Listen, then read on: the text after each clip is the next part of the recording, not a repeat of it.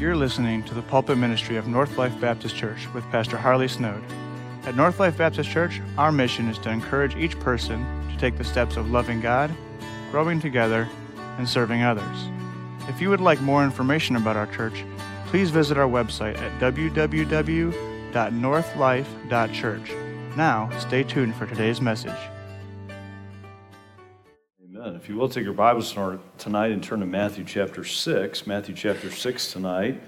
And uh, we are beginning a new series this evening looking at marital commitment. And uh, I'll assume that all the guys are here um, because your wife needs to hear this series. And uh, actually, it's probably the other way around, but uh, that's all right. Matthew chapter 6 tonight. We're going to begin in verse 10 in just a moment.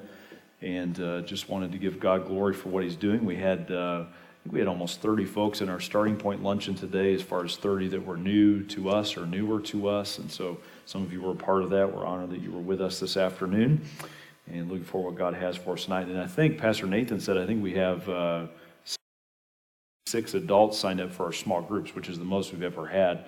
And so that's really exciting. Uh, and uh, we have five uh, groups. It'll be three on Wednesday and two on Sunday. And the group that I'm leading on Sunday, I think we have 20. And so we're going to have to creatively figure out how to navigate that, and uh, that's a good problem to have. But uh, we're excited about what God's doing. If you know of any young adults, uh, Brother Ethan and Miss Crystal uh, are leading a small group on Sunday morning. Uh, if you know of some that would, and that's kind of a vague term, but young marrieds, college career age, uh, but encourage them to be a part of that group and to help us spread the word on that. I think we have about eight or nine in that group right now, but love to see that roster filled up and appreciate your partnership in that. Matthew chapter 6 tonight. You can remain seated, but let's 10 down through verse 12. And specifically, we're going to hone in on verse 12 uh, as we look at the first commitment this evening. Thy kingdom come, thy will be done in earth as it is in heaven. Give us this day our daily bread. So, this is Jesus teaching his disciples how to pray. And then in verse 12, we find um, these key words and forgive us our debts as we forgive our debtors. And so, as you see in your bulletin there, and I had some of the subpoints even included tonight because I want to make sure you get the meat of our study. We're looking at tonight the first in this series we've called The Vow, a study on marital commitments. In a moment, I'll give you kind of the backstory of this series, what God used to lay on my heart over these early uh, weeks into the fall season. But the first commitment we're going to look at tonight is this, and each of these will be a statement. Um, the first commitment is this, which sounds easy to say, but is hard to live. It is this we will give ourselves to a regular lifestyle. It's a key word a regular lifestyle of confession and a lifestyle of regular forgiveness. Let's pray and ask Lord to help us. We need His help tonight on this. Lord, thank you for your goodness. Thank you for this day. Our hearts are full already with what you've done. And thank you for these dear folks and their sweet spirit and desire to grow and change and Lord, of all the relationships that we need your help on, it is this one that we're about to study tonight. And Lord, this impacts each of us differently. Not all of us are married tonight, not all of us have a unique relationship. Either we used to, or we would love to someday, or we may want to revisit that at some time in the future. But Lord, these skills are key to any relationship. I pray you would make the application in each of our hearts where needed. Some are widows and widowers tonight, and, and this hits us in each in a little different way. But I pray especially for those who are married tonight with or without their spouse in the service tonight. I pray that you would help us to see this principle and where we can apply it. And I pray that you would strengthen the marriages in the homes represented in this room. Lord, really, uh, that is the backbone of not just society, but your church and your kingdom and uh, what you're doing on planet Earth. And I pray that you would do a mighty work, not just tonight but over these next few weeks, we share together Sunday nights. Um, Lord, there's so much that is against our marriages. There's so much that wants to divide and conquer them. And Lord, we, we choose to be intentional over these le- next few weeks to invest thought and reflection and change where needed um, to be what you want us to be in this area of our lives. Bless this study, we pray, in Christ's name. Amen. I want to give you a book title because uh, some of, specifically the six commitments that I'm about to share with you over the next uh, six weeks, we'll take a week or two off for other things, come from a book, and uh, I would recommend you reading it if you have time. It is called this, if you want to write down the title, What Did You Expect?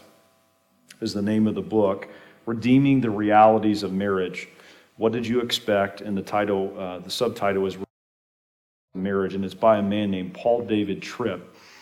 Um, and really, what brought all this to bear of why we're going to look at this study, and we're going to unpack some scripture, and so this will be a sermon series, but some of the, at least the broad strokes of what we're looking at come from that book, is I regularly use that book in counseling. I use, I have about three books I regularly use, and I, hopefully you don't take this the wrong way if I ever have been a part of, had the privilege of being part of marriage counseling with you uh, or other folks you may know. But I saw a funny video the other day of it was two cats, and they were their owner was between them, and these two cats just kept at each other. Just and the the sub caption was, "This is what it feels like to be a marriage counselor. You got just these two people that want to just."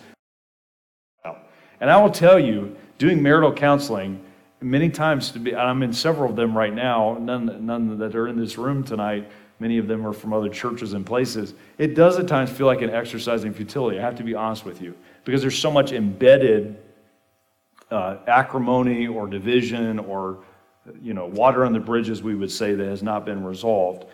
But as your pastor and as your friend tonight, what I want to try to do is to do some marriage counseling over these next couple months with a few weeks off that are that's preventative because what I'd rather do is us study it here and we all learn from it and make the changes instead of we're you're our last hope. That's what a biblical counselor is. It's like we've tried everything else. We'll give you one crack at it. That, that's kind of the vibe sometimes I get. I'd rather us not get to that point. I'd rather your marriage and mine not get there. And so this is preventative. Uh, it may also be uh, diagnostically hey, this is an issue we have. We've got to address this, we've got to resolve it. And if I can be, in all seriousness, if I can be of help in any informal conversation or formal counseling, I'll do my best uh, to be a help to you or point you to things. But that's the spirit of the study. And then the last thing I wanted to say in the series before we begin tonight is this this is not me positioning myself as a marriage scholar, okay? Um, my wife's in the nursery tonight, probably for a reason. She's like, this guy's going to preach on, teach on marriage? Yeah, right. Um, but I am a student of marriage. So that's the heart behind this. It's not me, hey, I'm the scholar. Scholars parade up on the stage and teach on marriage. But I think we all need to be students of just human relationship, whether it's marriage uh, or otherwise. All right, let me give you a couple of just, these would be uh, case studies that kind of capture what happens when we don't commit to this first commitment of giving ourselves to regular confession and forgiveness. Um, and these are just a couple of uh, case studies in the book that I referenced. Cindy lay in bed awake. She was looking at Mac. It was hard for her to grasp the fact that the man she was lying next to was the same man who had swept her off her feet. As a tear coursed down her cheek, she remembered Mac's infectious smile, his sense of humor.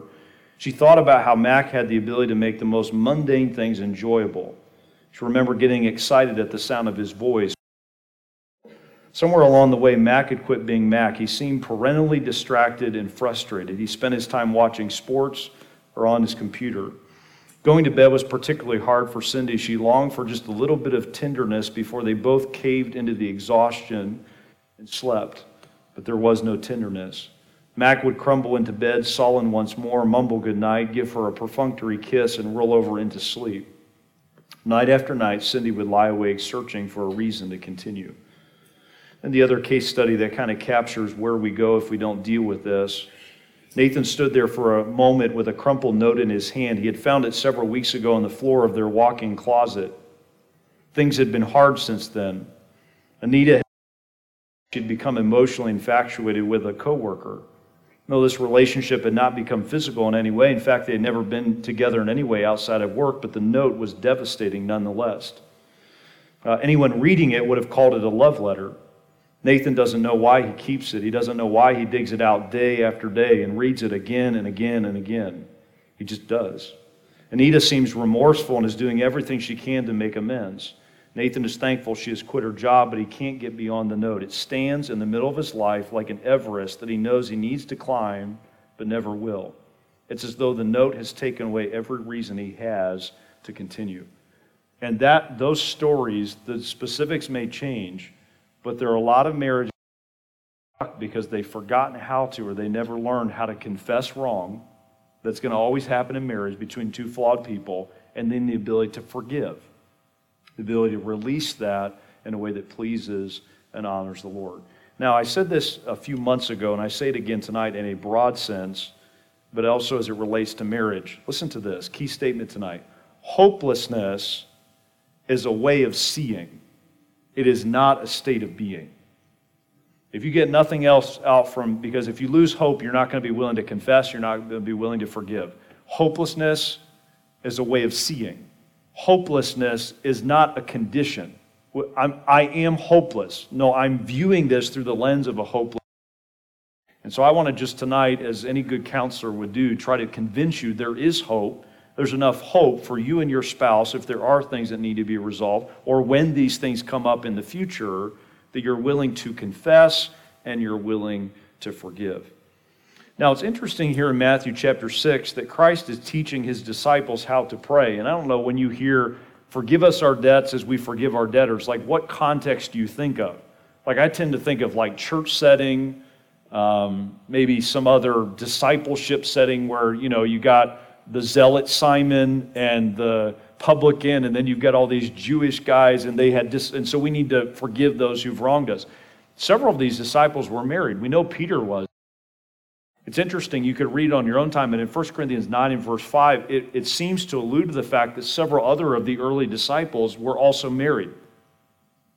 And so when Christ instructed his disciples, forgive us, you know, pray this prayer, forgive us as we forgive our debtors, uh, obviously one of the implications of that would be the confession forgiveness that would have had to occur in these marriages. So Christ here is teaching on what we should do daily. This is a lifestyle commitment of confession and forgiveness.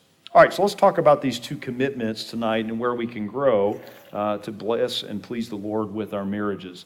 Number one, for a few minutes, let's talk about, first of all, a lifestyle of confession. Um, this phrase, give us our debts. So before we talk about, and you may say tonight, oh yeah, Pastor, there's a lot in our marriage that needs to be resolved with confession and forgiveness. And primarily you're thinking of they need to confess, and I've got to somehow come up with the graciousness to forgive them.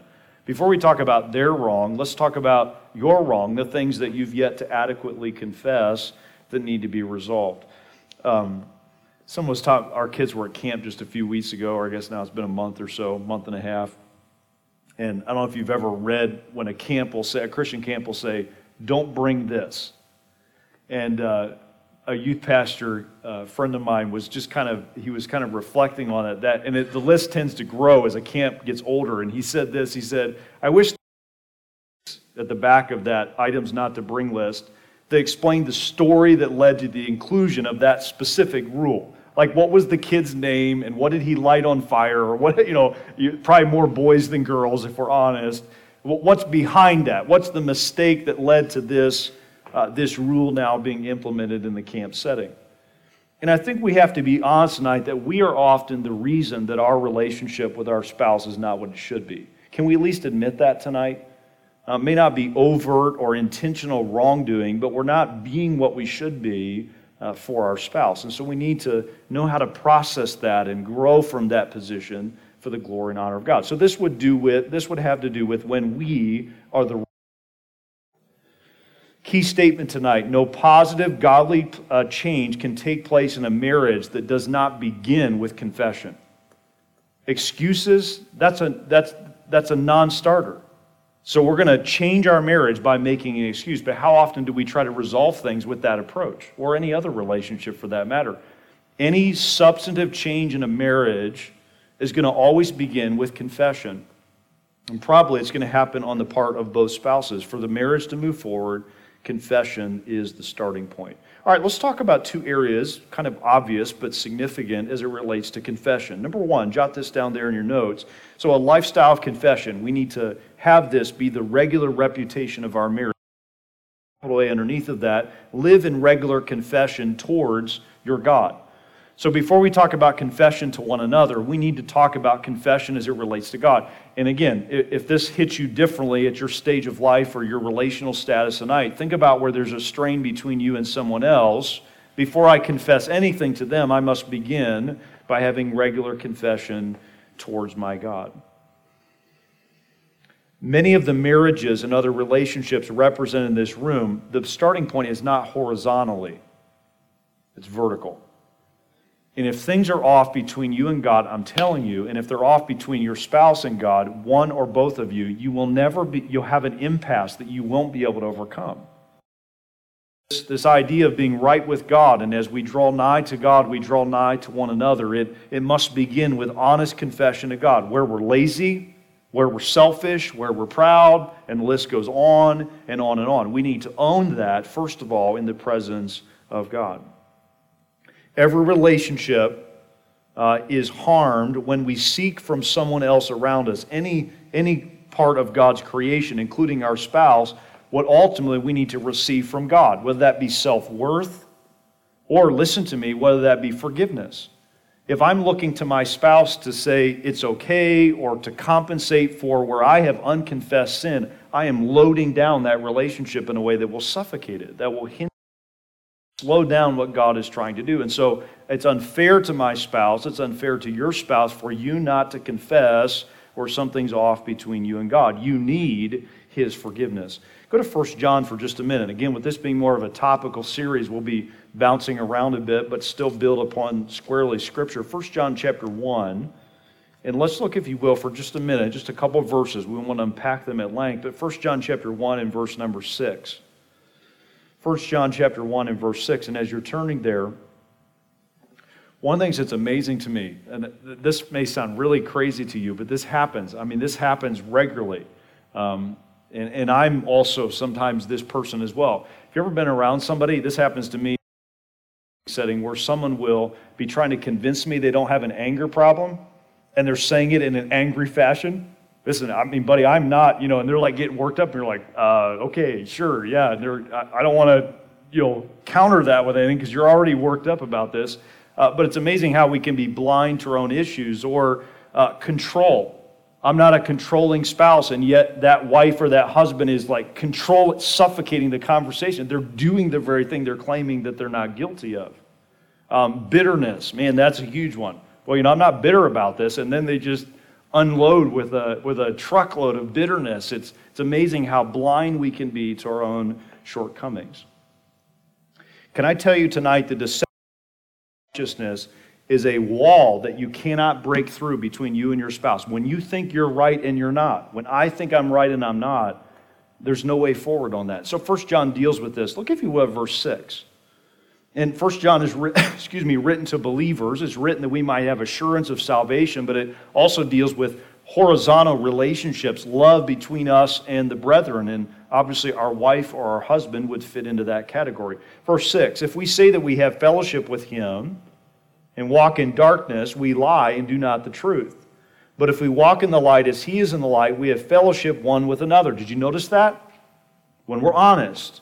And the blood of Jesus Christ, his son, cleanses us from all sin. Maybe some of suffocating weightiness, the heaviness in your marriage is because you're not dealing with this sin. The blood has yet to cleanse that. Verse 8. If we say we have no sin, we deceive ourselves and the truth is not in us.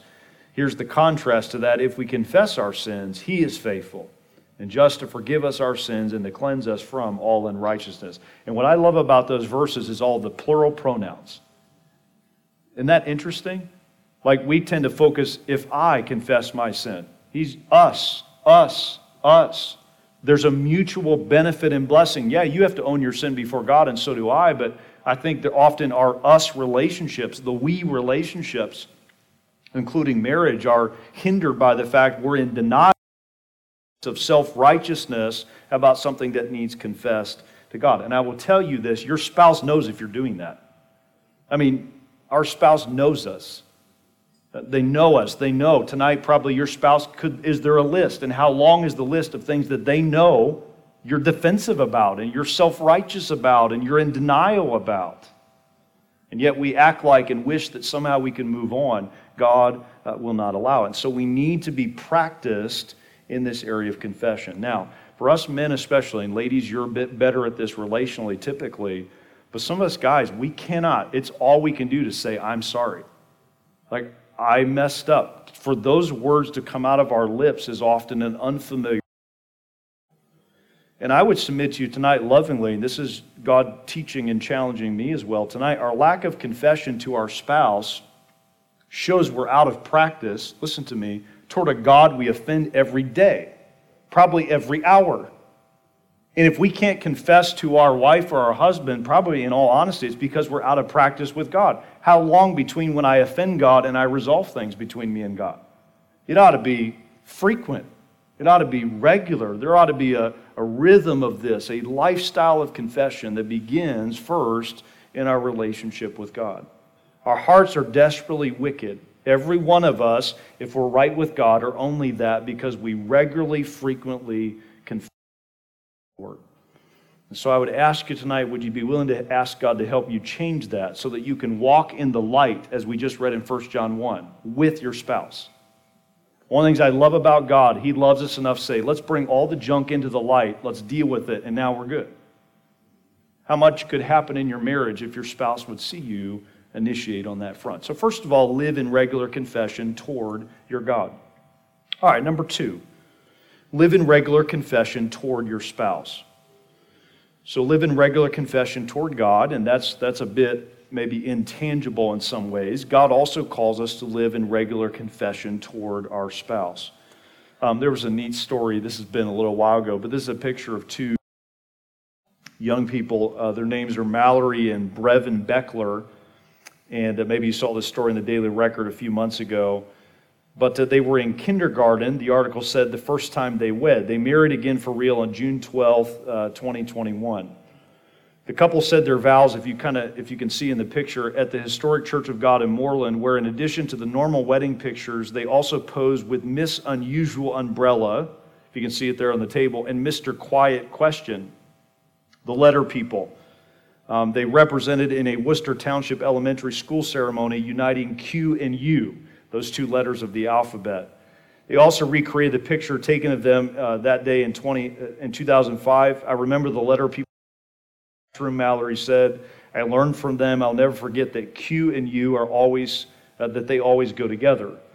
The article ended by saying this, but it's unheard of that, a kin- that kindergartners who play the parts in the end of the year celebration wind up together in real life, and they just reacquainted three years ago. So Q and U go together. They're next to each other in the alphabet. What about when Q and U can't get along? What about when Q wrongs you or you wrongs Q. What, what do we do when we get in that situation? It doesn't, it's not always this, is it? Oh, we just, we're meant to be and we just, we mesh and we're just right next to each other and it's just beautiful. I don't, maybe it's just us, okay? Maybe it's just me. But uh, sometimes there's a conflict, there's tension. How do we resolve that? We do so through regular. All right, let's talk about that for just a minute. Before we talk practically, would you go to Proverbs 28?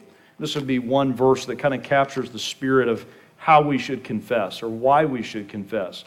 Proverbs 28 and verse 13. Would you turn there for a moment? Let's look at this verse, a key verse as it relates to regular confession. Why do we confess? What should we expect on the other side of confession? Proverbs 28 13 encourages us. Look at verse 13. He that covereth his sins shall not prosper. But whoso confesseth and forsaketh them shall have mercy. Now, we'll get to the granting of mercy and granting of forgiveness in just a moment, but for the one who is wrong, or instead of confess, leads to a lack of prosperity. To confess and to forsake is to receive mercy. All right, now I gave you these, right? These seven A's of confession.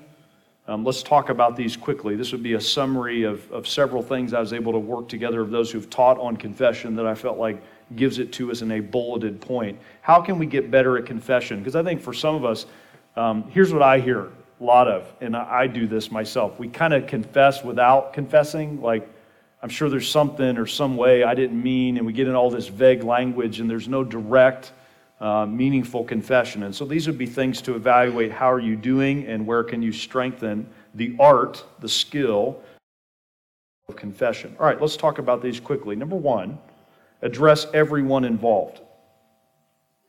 Number one, if we're going to be uh, biblically a confessor the way God wants us to, we must address everybody that's involved.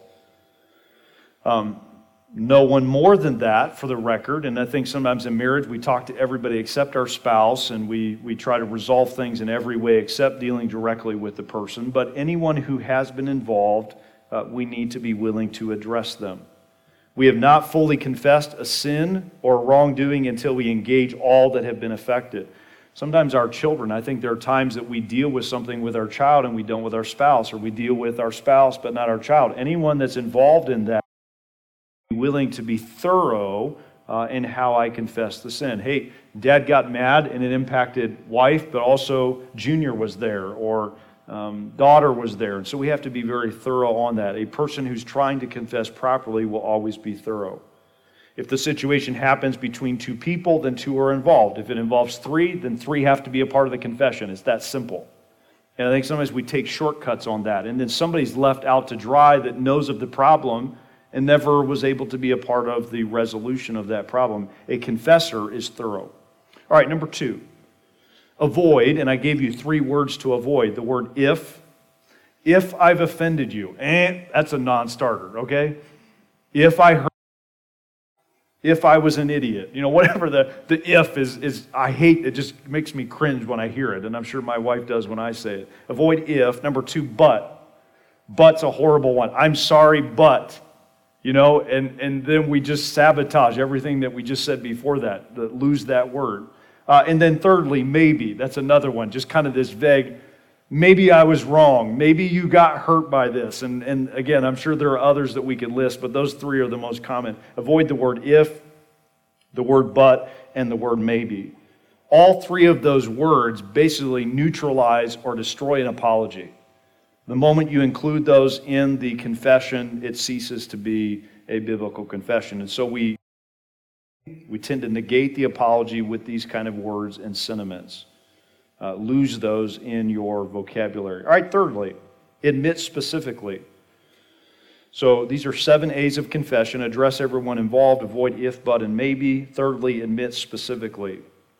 Um, if we just say, I'm sorry, and that's it, that tends to not lead toward then the other person being able to release it from it. I am sorry for specifics specificity, be detailed in your apology.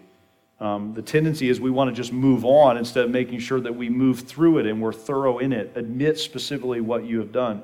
I know for me, when I'm the wrong person, them say it, it, it frees me to let go of it myself. Like that, I don't have, I don't think you know what you did to me. I don't know that you understand how that hurt me. When they're willing to specifically address it with details, to where almost I'm like, okay, that you're overdoing it. It ought to almost be to that extent. You're, you're being so detailed that the one who is going to grant forgiveness is that that's enough. I, I've heard you. I can tell you're sorry. I release you from what has occurred. And the more specific the apology is, the more genuine and thoughtful it tends to come across. So, so don't skip that step. Don't move just to a generic, I'm sorry. Uh, make sure you include the details because then that gives the other person something to forgive you of. The details really, really matter. All right, number four acknowledge, acknowledge the hurt. And I think this is a key one. Sometimes we leave this off. It shows great empathy and compassion when we say to them, Not only am I sorry for what I did, but also how it affected you. That must have hurt you.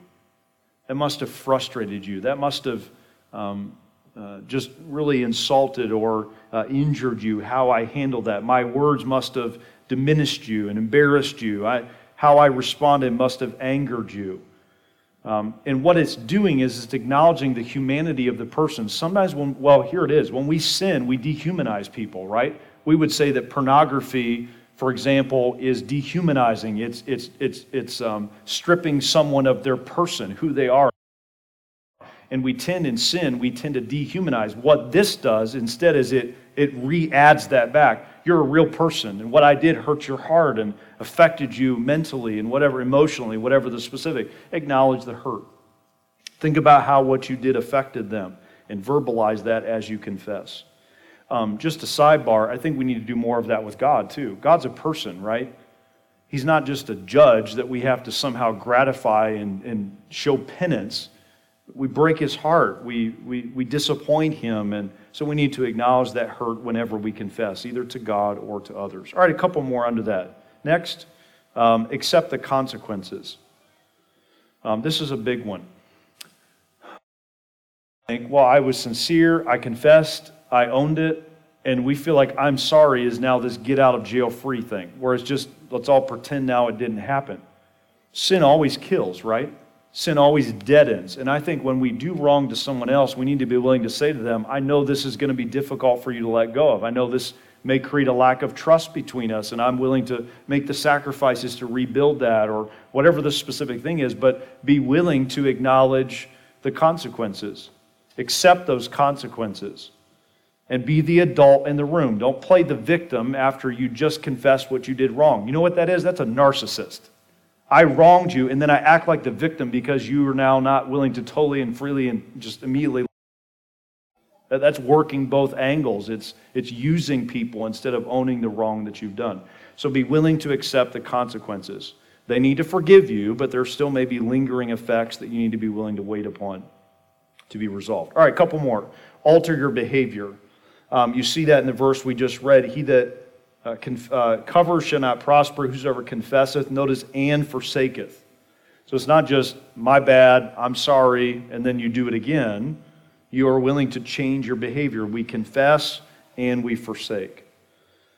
A truly repentant person is willing to do that. And so we need to manifest that. I'm going to change. I'm going to work at that. I'm going to grow. I'm sorry that I hurt you. All right, lastly, ask are all of that's, excuse me, building now to the asking for forgiveness. I'm trying in this study we're going to have to not assume anything. You may say, Pastor, that's obvious, but you'd be amazed how many times we wrong each other in the marriage and we never get to that point. We never ask. And so I've acknowledged it. I accept their consequences. Would you forgive me for what I just said to you? And be specific again. We should give the other person that we have wronged, listen to me, the dignity to release us from it.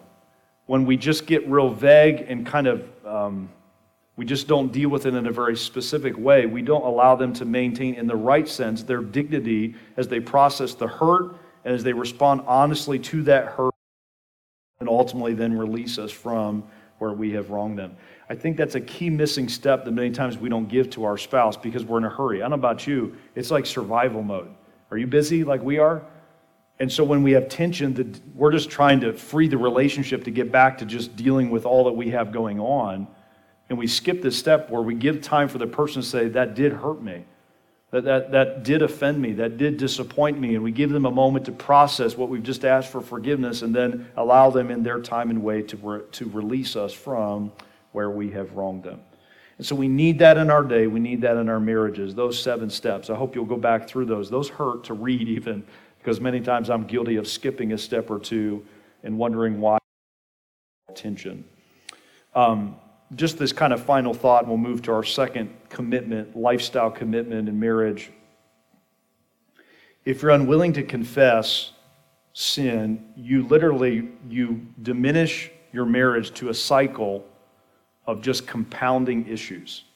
You know, we talk about peeling the onion one layer at a time, and that's often what happens in the counseling room is we just start unpacking and then, oh, we didn't resolve that, and then we didn't resolve that, and that led to this, and then it led to this. Those layers, you'll never be free of those if confession is not a regular thing in your marriage. It'll just be deepening, repeated patterns of misunderstandings, wrong being done, conflict being perpetuated. Confession, the future is bright the future is free. The future is as, as, as glorious and grace filled as you could ever dream possible, but it cannot happen without regular confession. So I would ask you before we move to the second point tonight are you regularly confessing to God? Like, is there anything tonight between you and God? If there is, your marriage is never going to be what God wants it to be. Get used to confessing to God. And then, secondly, where's something you've just kind of faked and and, and dodged and ducked and weaved on that you need to own between you and your spouse. All right, number two. Go back to our text in Matthew 6. And notice, secondly, he says, not only to forgive us our debts, so we have to be frequently and regularly confessing. Number two, he says, as we forgive our debtors. Number two, a lifestyle of forgiveness. So our marriage ought to be sustained by not only a lifestyle of confession, but number two, a lifestyle of forgiveness. Um, if I were to ask you tonight, what is the worst thing you have ever stepped on with your bare feet? Like, think about what is that object? Um, every list I've ever seen, isn't Lego, doesn't Lego come to your mind, especially if you've had kids or you have kids? Those are like, like the worst thing, you know, especially when all of your weight comes down on it in a dark room and you just, ah, ah, you know, just kind of like, just, you, you try to be sophisticated, but you're in pain as you step on that, or something your kid left in a room that was been there for a few weeks, or, you know, we could go, whatever you stepped in. Can I tell you tonight, as it relates to the forgiveness in marriage, here's why it's hard in marriage. Because our spouse knows us better than anybody else and they know our buttons, right? And it's very hard to not assume things about when they push those buttons, whether they do so intentionally or not. And then you want me to release you or forgive you of that. Um, it's a difficult commitment to make, a lifestyle of forgiveness. One authorized reading said this listen to these words. I love this. Healthy marriages are healthy because the people in those marriages find joy in canceling debts. They get excited about resolving issues. Like, what gets you guys excited in your marriage? What, what's debt? Uh, we, we dealt with this situation. Our kid may actually not be the child of the devil. He's going to do something for God. You know, whatever. We get excited about something. What gets you excited ought to be hey, we had a major issue and we're free of it now.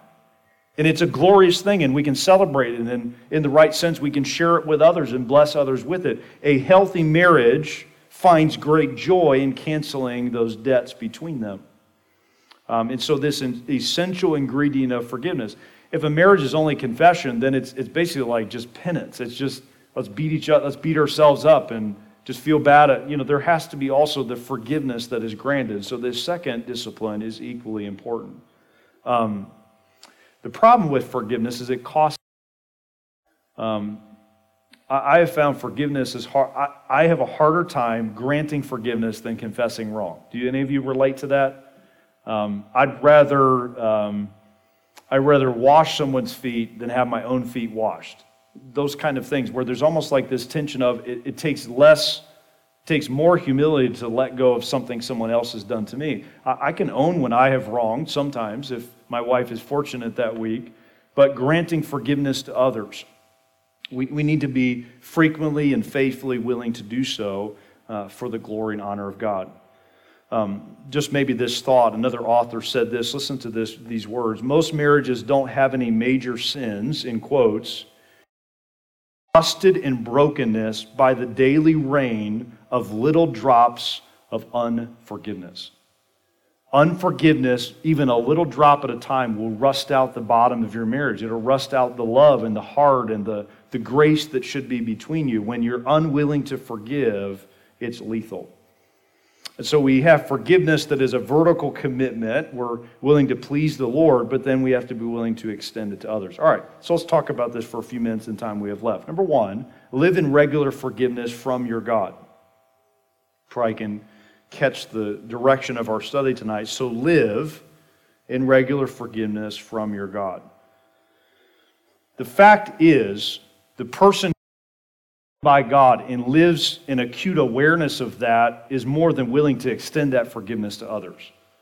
One of the problems of why you're unwilling to forgive, and I'm often reluctant to forgive, is because I have forgotten how much God has forgiven me. And we could talk about all kinds of parables and principles in Scripture.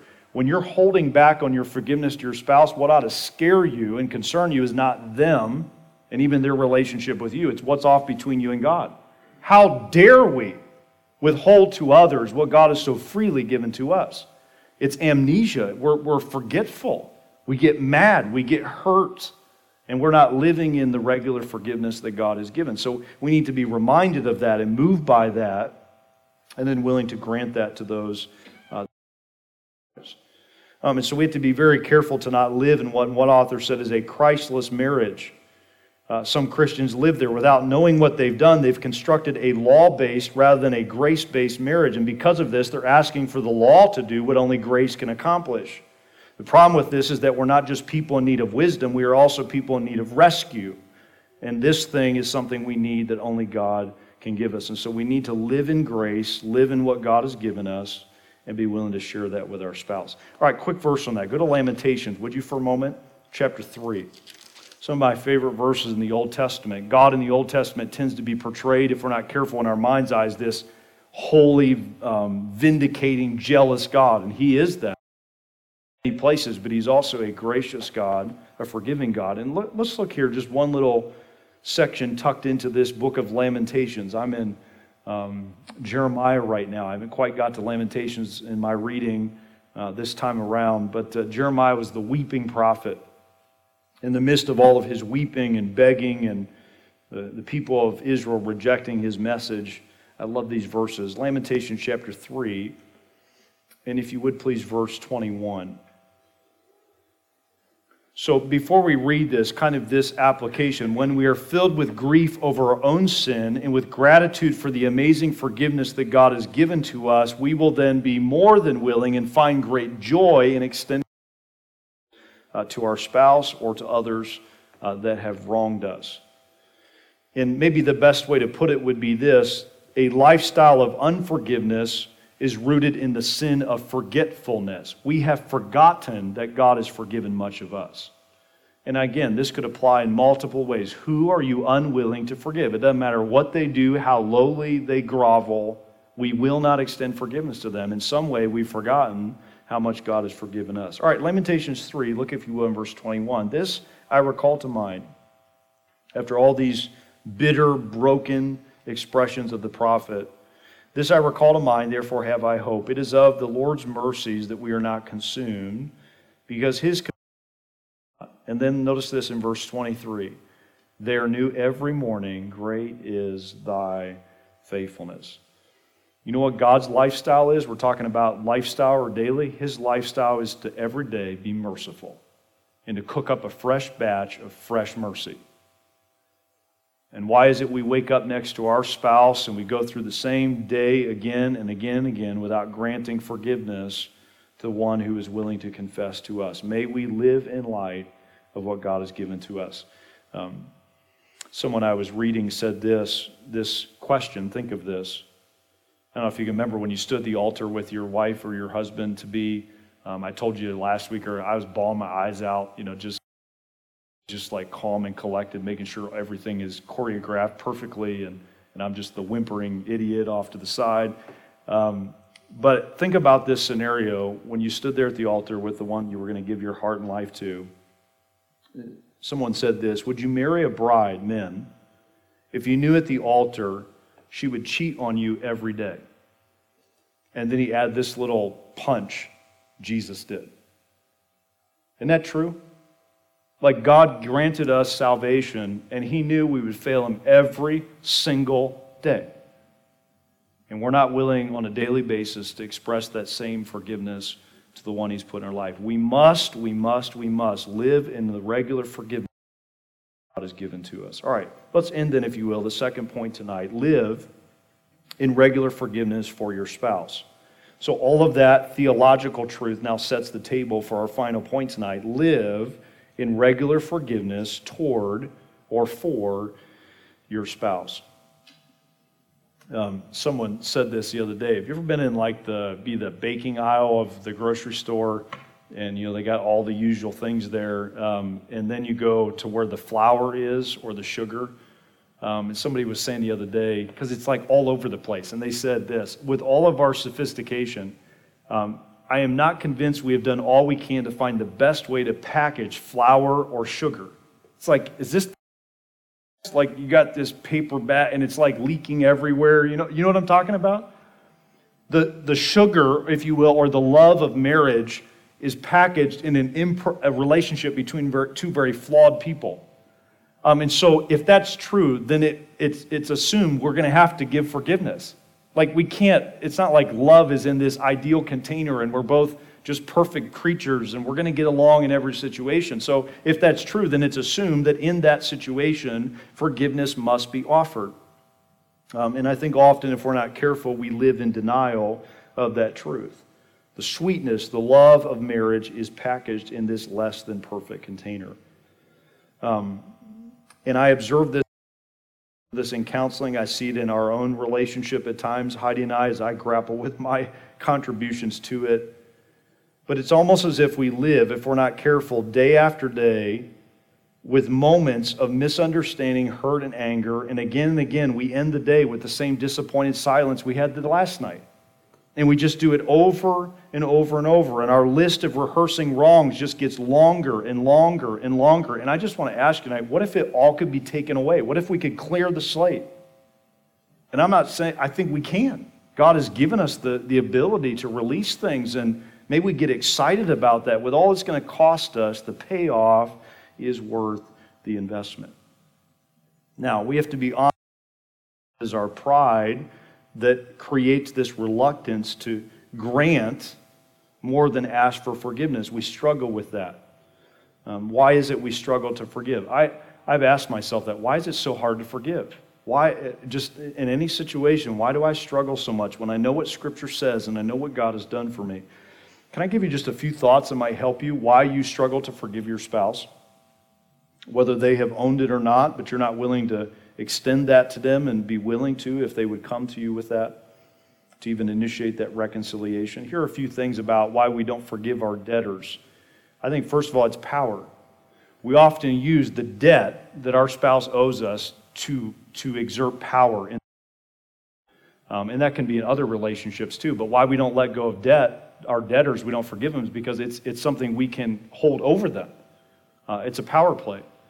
Number two, it's part of our identity. You owe me, and that's who I am. I'm a victim. I, am the one taking the blows for this family because you're being selfish or you're being proud, and it's, it's who we are. And if that ever was gone, who am I now in the marriage? Who am I now in the family?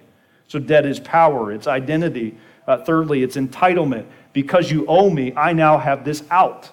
I have a right for this side gig or this other relationship or this sidebar uh, distraction in the, in the marriage. And so it's, it, it gives us something that now we're entitled to. You've wronged me, so I deserve X, Y. A couple more that I observed. Fourthly, it's weaponry. We use it as a weapon. Um, we get in an argument, right? Let's be honest. And there's always that thing we can bring up. It's right there, it's razor sharp, it's honed and ready. And when we need to bring them to their knees or shut down the conversation, I can always at least bring that one thing up that he or she still feels guilty about. And so we hold that over them for that reason. And then lastly, and this is the one I, I, I, I hate to say it, but it's true debt puts us in the position of God. If somebody owes me and they've wronged me and I'm not willing to grant them forgiveness, I can almost hold that over them in a godlike way. You, you have to earn my forgiveness. And it's, again, a power. Often, I think, if we're honest, those are some of, not all of, but some of the reasons we're not willing to forgive our debtors. And the whole time our marriage suffers, we miss out on much of what God wants and intends for our marriage. May we be willing to forgive our debtors. All right, a couple verses, and then we'll look at a couple of final points that you see there on how we can get better at forgiving. Uh, 1 Corinthians 13. Would you go there for a moment? 1 Corinthians 13. These would be verses from which these final principles are derived. 1 Corinthians 15, I'm sorry, 13, and verse number 5. Chapter of love, and there's a lot in here we may draw from this chapter later in our series, but specifically, look if you will, 1 Corinthians 13 and verse number 5 doth not this charity, this godly love, does not behave itself unseemly, seeketh not her own. And then notice this phrase is not easily provoked, thinketh no evil. All right, and we'll apply that in just a minute. And then the last verse is Ephesians chapter 4. Would you go there further toward the back of the New Testament? Ephesians chapter 4, and look, if you will, verse 32. Ephesians chapter 4 in verse 32. And earlier in this chapter, he talks about being angry and sinning not. Let not the sun go down upon your wrath. And there's a lot in this that would talks about earlier speaking truth with your neighbor, who's a closer neighbor than our spouse. So I think there's a lot in this context that would have. But if you will, just verse 32, and be ye kind, Ephesians 4:32, one to another, tenderhearted. Notice this next phrase, forgiving one another, even as God for Christ's sake hath forgiven you. All right, so let's talk about these principles of how we can get better at um, forgiveness. Number one, so these would be four promises of forgiveness. So when we say to someone, I forgive you, we need to say with it, I forgive you, and I promise to do or not to do. And these are the things that will help our forgiveness be more robust and effective. Number one, I will not dwell on this incident. So, whatever the, the, the point of contention is, I will not dwell upon emotionally, mentally, I'm going to let go of this on it. We're not going to stew on it. Um, we will forgive. I don't know that we can forget, but we can choose to not remember. Um, Corrie ten Boom, who had a few things she could remember in her time of incarceration in the Nazi concentration camps, was once recorded in a conversation with one of her colleagues. She was asked if she remembered the transgression from years prior. So it had nothing to do with the concentration camps, but this friend of hers had wronged her. And she said, Do you remember how I wronged you? And Corrie ten Boom responded by saying this I distinctly remember forgetting it. I distinctly remember forgetting it. Is there that kind of distinction in our minds? To forget it. Don't think on it. Don't dwell on it. I'm not saying your brain and heart won't go there, but just say eh, and redirect. Redirect. We do it with toddlers, so we can do it with our own minds and hearts. Let's, let's look at another thing. Let's focus on something else. I will not dwell on uh, this incident. And here's the key if you do that, it's going to help you with these next few. Because if I'm not dwelling on it, then I'm not going to slip up in these other areas. All right, number two, I will not bring this incident up and use it against you. So I forgive you, and I promise I will not dwell on it. Number two, I will not bring this incident up and use it against you. Um, when we haven't forgiven, forgiven, we store up this transgression, and man, we wait for just the right moment just to pull the just watch it explode again and just smile as it happens. Um, we, we, we, we refuse to do that. We're not going to bring it.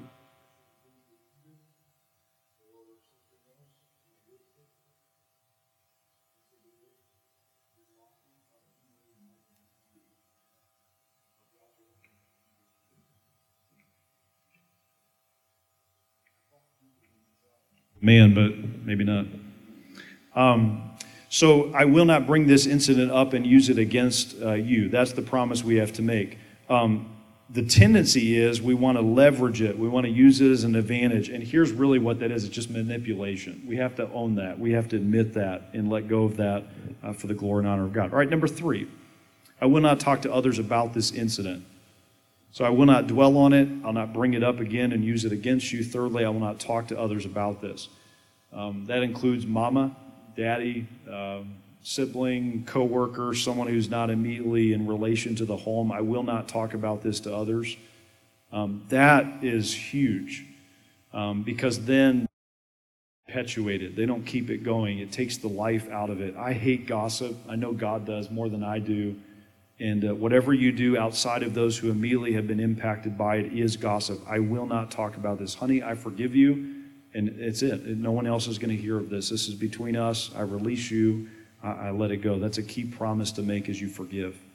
All right, and then fourthly and lastly, I will not allow this incident to stand between us or to hinder our personal relationship. And I guess the best, that's a tough one because we tend to gravitate toward passive aggressiveness, right? Can we own that?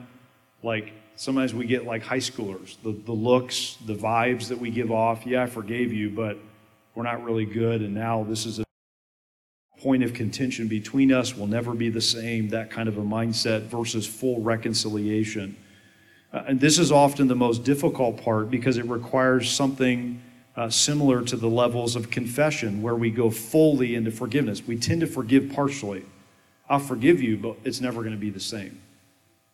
When's the last time you had wrong between you and you resolved it so well that your relationship, listen to me, was better after the wrong that was done. I think there's a cycle to marriage, and actually, the wrong that we do to one another is the means to drawing closer to each other and growing and changing. And a lot of times, instead, we're worse off. We have now this icy coolness. It's not really said, but it's just felt. That is not forgiveness.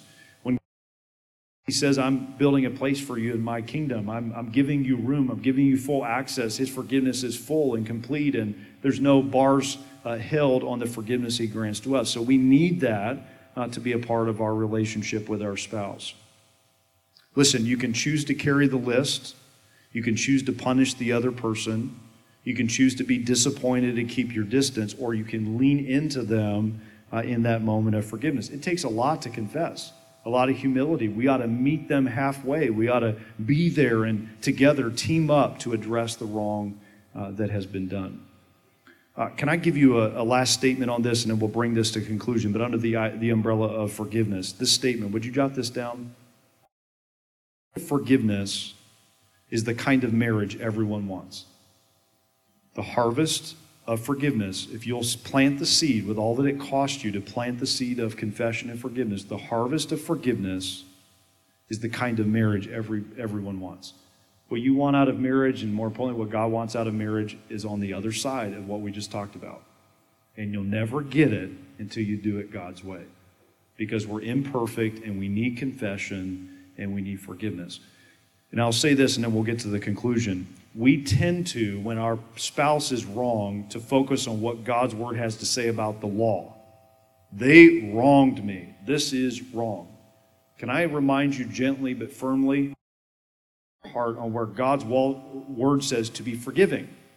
Doesn't the same Bible that says you did wrong or the spouse did wrong also says we're to be forgiving each other? We just read Ephesians 4:32.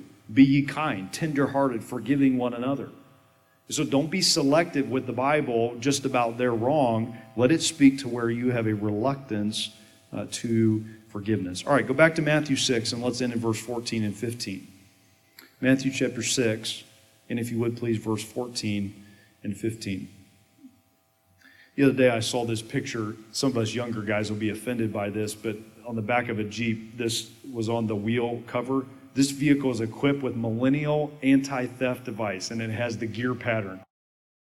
Remember learning how to drive a stick shift. I'm like probably the last generation. Like I remember it literally destroying my dad's clutch in a Ford Topaz, trying to get that dumb thing out of the out of the driveway. You know, just you know, just stalling it and all that goes with that. Kids nowadays, they, they you know, it's basically good luck, you know, getting them to jump in one. I don't know if you can find a stick shift much anymore. But anyway, thought that was a hilarious picture of sometimes how marriage is. Isn't marriage sometimes grinding the gears? What do we do when that happens? When we, we do get things off a bit. We need this forgiveness. We need this confession. All right. Look here in Matthew 6 and verse 14. So he goes on to end the prayer, and then he says, excuse me, he says this in verse 14 For if you forgive men their trespasses, your heavenly Father will also forgive you. But if ye forgive not men their trespasses, and ladies, you're included in that, just for the record. But if you forgive not men their trespasses, neither will your Father forgive your trespasses. Ultimately, God will not let us get away with dodging on this. And there's no one that's going to wrong us more or that we're going to wrong more probably than our spouse. And God says the proportion in which I grant forgiveness and cleansing to you will be impacted by your willingness to forgive others. Um, I was reading this the other day. An author said this We settle for quick situational solutions that don't get to the heart of the matter. And that's what we're doing in our marriages. What's the quick fix? What's the, are we good? Let's move on and we never deal with the heart matter. And that's why there's not a connection on a heart level, oftentimes in our marriage uh, with the spouse that God has given us. There's only one way for your marriage to be what God had designed it to be, enabled it to be confession and forgiveness. And until we regularly commit to this daily pattern of humble confession, humble willingness to forgive, we'll never reach the potential that God has for us. Here's the question we're done. Will you and your spouse finally say, we will give ourselves to a regular lifestyle of confession and a regular lifestyle of forgiveness. Let's pray. Lord, thank you for your word. Thank you for its